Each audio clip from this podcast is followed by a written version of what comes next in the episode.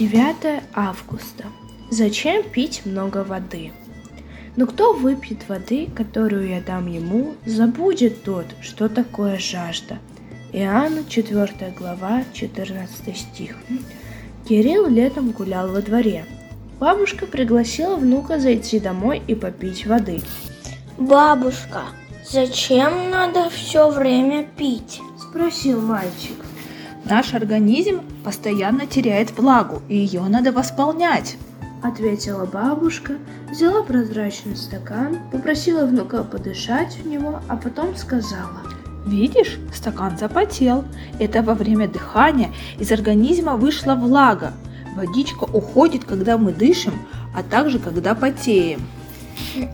Я все понял. Когда ты, бабушка, стала по водичку говорить, я сразу захотел ее попить. Сказал Кирилл. Вода – удивительное творение Божие. Я всегда ей восхищаюсь. Она нас очищает и исцеляет. Пояснила бабушка. Как исцеляет? Поинтересовался мальчик. Если мы не будем регулярно пополнять свой организм водой, со временем почувствуем усталость, потом начнет болеть голова.